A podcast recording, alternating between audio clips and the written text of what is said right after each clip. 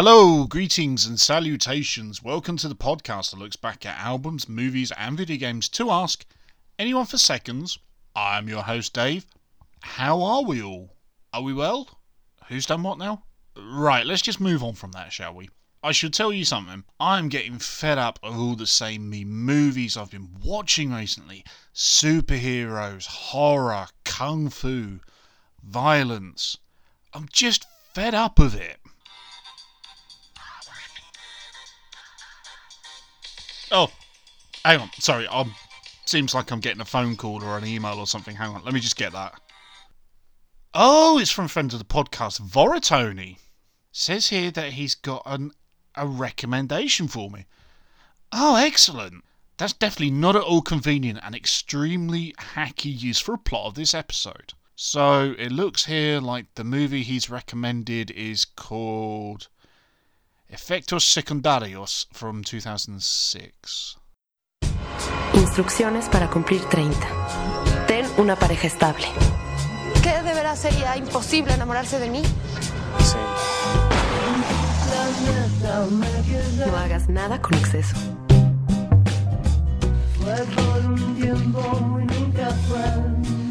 Mantén los pies en la tierra. Conserva la cabeza fría. Ah, no me lo va a cambiar.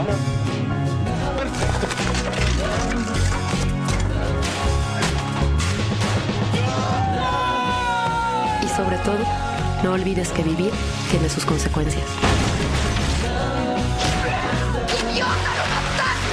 ¡Chiflale! Equivócate. Ayer estaba muerto. Intenta. Falla. Deja ir.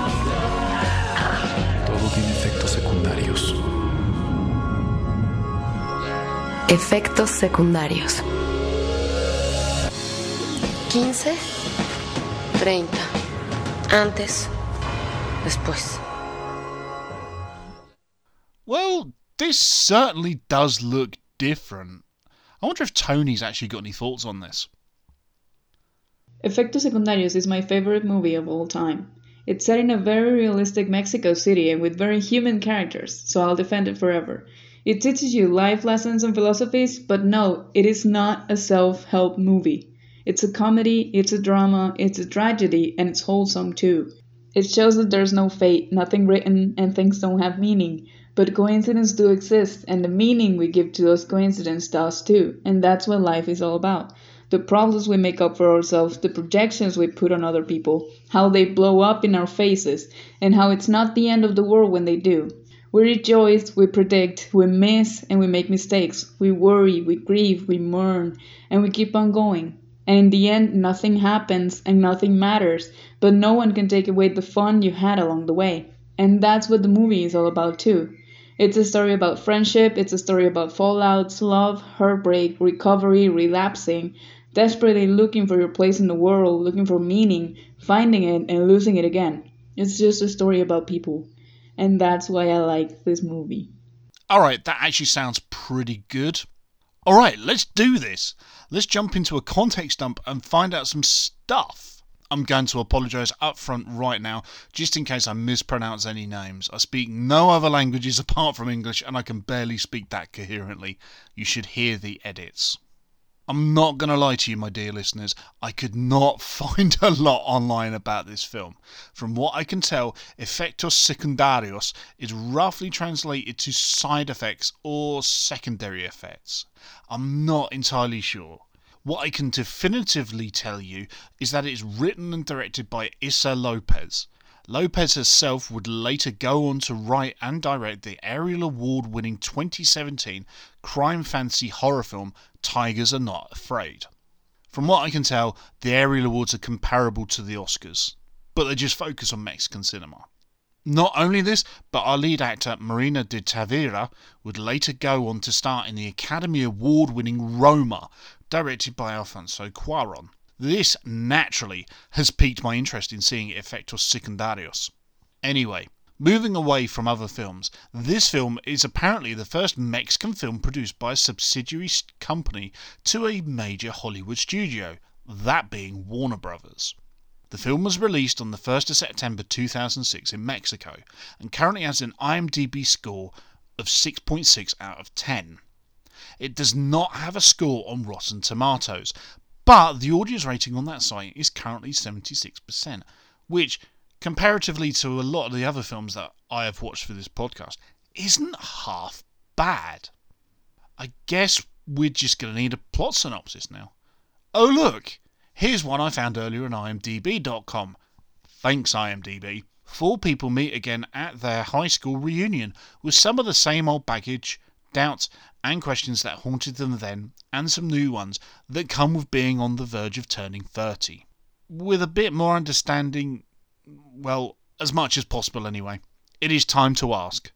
Anyone for seconds? Okay, so rather than your standard commentary, we're going to be doing something a little bit different this time around. Because it's a subtitled film, I think every time anything sort of happens, I'm going to pause the film. I'm going to do a little audio log like this. I'm doing this bit on my phone, so apologies if it sounds awful. Now, I'm about 10 minutes in and I'm already digging the hell out of this. I'm not going to lie. You've kind of got these really strange cutaway sequences, and they've kind of got like a dreamlike quality to them. They're really cool. There's a there's a couple of shots where our lead character is kind of looks like she's drowning and in a pool, and there's like a hand coming in to save her that's like kind of glowing and on fire. That's really cool. There's a couple of cutaway shots as well that are quite amusing with the characters still being at school and stuff like that, and funny mishappenings at the moment going on in their world. So currently, there's a cat shut in the fridge. Uh, I don't think they know the cat's in the fridge, and I'm a little bit worried. I'm not gonna lie. Um, I'm gonna report back in in a bit, and hopefully things will change. But yeah, so far, ten minutes in, doesn't feel like ten minutes is gone. Honestly, I'm digging the hell out of this. I'll check back with you later. So, just another very quick report, reporting in about 40 minutes into the film now. Um, yeah, again, I'm really, really enjoying this. It's kind of got this dark tinge to it. I say that in the way that, in comparison, if this was going to be made like by Hollywood or it was like a Hollywood rom com, it would be a lot more light and fluffy and just just think of your basic rom com starring like I, I can't even think of who because God. But anyway, it's it's got this kind of darker tinge to it. So we've got Ignacio, whose wife or girlfriend was run over by a, a van, and now he's teamed up with our other lead character, Marina, to find this supposedly the same van. We've also got this subplot of her friend Dan, who is like a contractor. He's like a yeah, he was like a contractor, and uh, he's a recovering alcoholic and drug user. And his phone has got lost to the girl who he wronged in the past, and there's a lot going on. there's lots of subplots that are intersecting and such like. I'm really digging this, and this is all partly due to because of this high school reunion. Because to be fair, last time we had like a high school reunion movie, I want to say it was like American Pie, the reunion, but even though that was, I mean, that was more sex crazed and it, it kind of stuck in its lane and it was still quite light and, you know, didn't really have anything sort of dark and realistic in it. I'm really, really digging this. The visual style of this as well is on point and, and such. I'm really, really curious about um the director's horror films now. So I can kind of see where she went on from from this to to do darker stuff. But yeah, I'm digging the hell out of this. Oh, by the way, the poor cat, the the cat did not survive, and they left it back in the fridge, which kind of makes me sad. But it but it's okay because yeah, it was quite amusing. I must admit, I've laughed more watching this so far than I have any kind of Hollywood comedy in the last 10, 15 years this is really nice. I'm really, really liking this. Um, I'll check in with you again later on. So I'm about an hour 23 into it now. Um, I'm just going to speak to you while there's this really um, awkward sex scene going on. because I fucking hate watching sex scenes in films. I feel like this middle section towards here is kind of dragging a little bit. Not because there's nothing happening, but it seems like there's nothing really advancing the plot. I mean, there's still plot ongoing, but it seems like the same things over and over again. That's not necessarily a bad thing because, again, it is making me laugh and I am enjoying it. It just feels like this is a little bit dragged out somewhat. So I can see where some of the negative reviews are coming in, and obviously, me not being used to cinema from this part of the world. I can't make comparisons, unfortunately, because I'm not that well versed in watching cinema from around the world, more specifically this kind of cinema. But I am liking this so far. Um, I suppose I need to go back to the really awkward sex scene now, don't I? I did just pause it because it looks like something's about to happen. So, yeah, let me get back to it and I'll probably talk to you in a bit again. Maybe? Yeah, definitely will. Okay. Okay, I've just reached the end of it. Um, what did I think of that? I well, I've got a lot of things spinning around in my head. The finale kind of consisted of the culminations of all these plots intersecting and all the characters coming together. Um, really interesting the way they ended it with everybody kind of coming together and basically resolving their differences because of all these miniature subplots in the films and such. That's pretty cool. Uh, yeah, and along with that, the narration at the end talking kind of about turning 30 and life and saying there's no exams, you're not necessarily going to get it right. It's okay to do these different things. That's a really positive message. And considering myself, having not long turned 30, it kind of really resonated with me in a way that I really did not expect. Um, yeah, uh, I think I'm probably going to take it a little while just to really kind of process it and then uh, join us in a bit for a final summation. Well, there is a lot to unpack here, so I'm going to try my best, so please bear with me. First things first, did I enjoy it? Yeah, I really, really did. I wasn't sure what to expect in advance, given that I had trouble trying to glean information online about Efectos Secundarios, and even if I did, I still wouldn't have known what to expect. Given that the synopsis I read earlier gives you the impression that the film is your standard run of the mill comedy, but this is anything but. It's really a story about a group of people coming to terms with life and the ups and downs it has, varying from trauma, love, grief, and relationships, with a couple of funny bits thrown in for good measure. While the film is entirely in Spanish, the comedy really worked considering I don't actually know a single word of it. Granted, I now know that puta means whore, but that's beside the point. Anyway, the cast really sell not only the drama beats, but the comedic timing is great. It feels like nothing has been lost in the translation, which helped me get absorbed into the story. Hell, even the physical comedy was spot on, the particular highlights being one character, Mimi, climbing into a trash can or possibly empty oil drum type thing, and then said trash can thing being kicked off of a roof. This makes sense in context, I swear. And, of course, the sad passing of Pantuflas, the cat, climbing into the fridge and freezing to death. Which, you know, seems like such a cat thing to do, because, you know, cat's gonna cat. However, while I feel that maybe the middle portion of the film does slightly drag a little, the writing overall does feel tight, engaging, and relatable. As I've mentioned, the cast are great. They put in a great performance, and you can tell that they're 100% invested in their characters and how they're portrayed on screen. Particular mention should go to Marina de Tavira, who plays Marina, as the MVP of this feature. She brings gravitas to the role of a hopeless romantic dreaming of a happy ending with the gorgeous Ignacio. The direction as well is on point. It doesn't feel like there's a wasted frame of film. Everything seems to matter and count.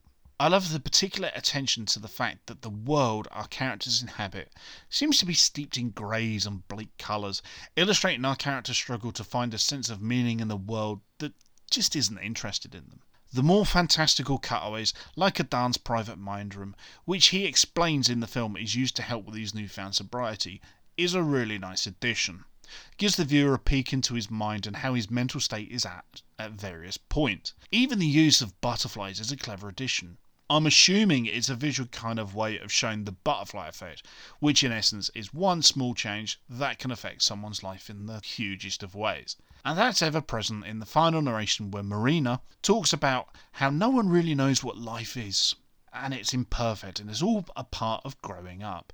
A kind of rite of passage, if you will. Even the flaming arm in the swimming pool looks gorgeous, and you can easily see how director Issa Lopez will transition to darker work with Tigers Are Not Afraid and her work on the TV series True Detective. Hers is a career that I will continue to follow with interest, given the scope and potential I can see that she has with this film.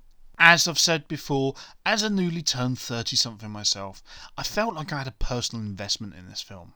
It spoke to me on several levels that honestly I was not expecting. If you go into this film expecting this to be a raucous comedy in the style of a Hollywood comedy film, like American Pie or even The Hangover, you will be sorely disappointed. What this film is, is a commentary on the trials and tribulations of being a disillusioned adult in a world that is seemingly uncaring. There are some touching moments that transcend language and truly heartwarming.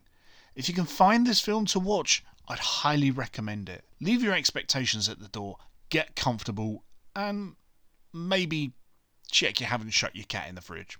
A huge thanks to Tony for his selection of film for this week's episode. He does all kinds of wonderful art and is an excellent human. Why don't you go give him a follow over on Twitter and Instagram as at Vorratony, V O R R A T O N Y, and commission him to do a, a art for you. It's rather bloody good. Thanks so much for listening. Do you agree? disagree. Have you ever heard of this? Have you seen this film? Why don't you get in contact with us? We're over on Twitter as at Anyone Podcast. We're on Facebook as well. Just search for us. You will find us. Longer rants, rambles, considerations can be sent via email to anyoneforseconds at gmail.com. Why don't you leave us a like, rating, review on your podcast platform of choice, preferably five stars, because it helps us grow the podcast and we can infect more ears. Now, I'm going to apologise in advance because I haven't actually got the name of this track and I've got a feeling I won't be able to pronounce it as well. So I'm going to save myself the embarrassment. But I'm going to leave you with a track off of the soundtrack for this film, which, by the way, I didn't mention in my uh, kind of rambling earlier on. But this soundtrack is fucking amazing. anyway, so I'm going to leave you with a track off of that. So I just want to say thanks again. Stay safe. You got this.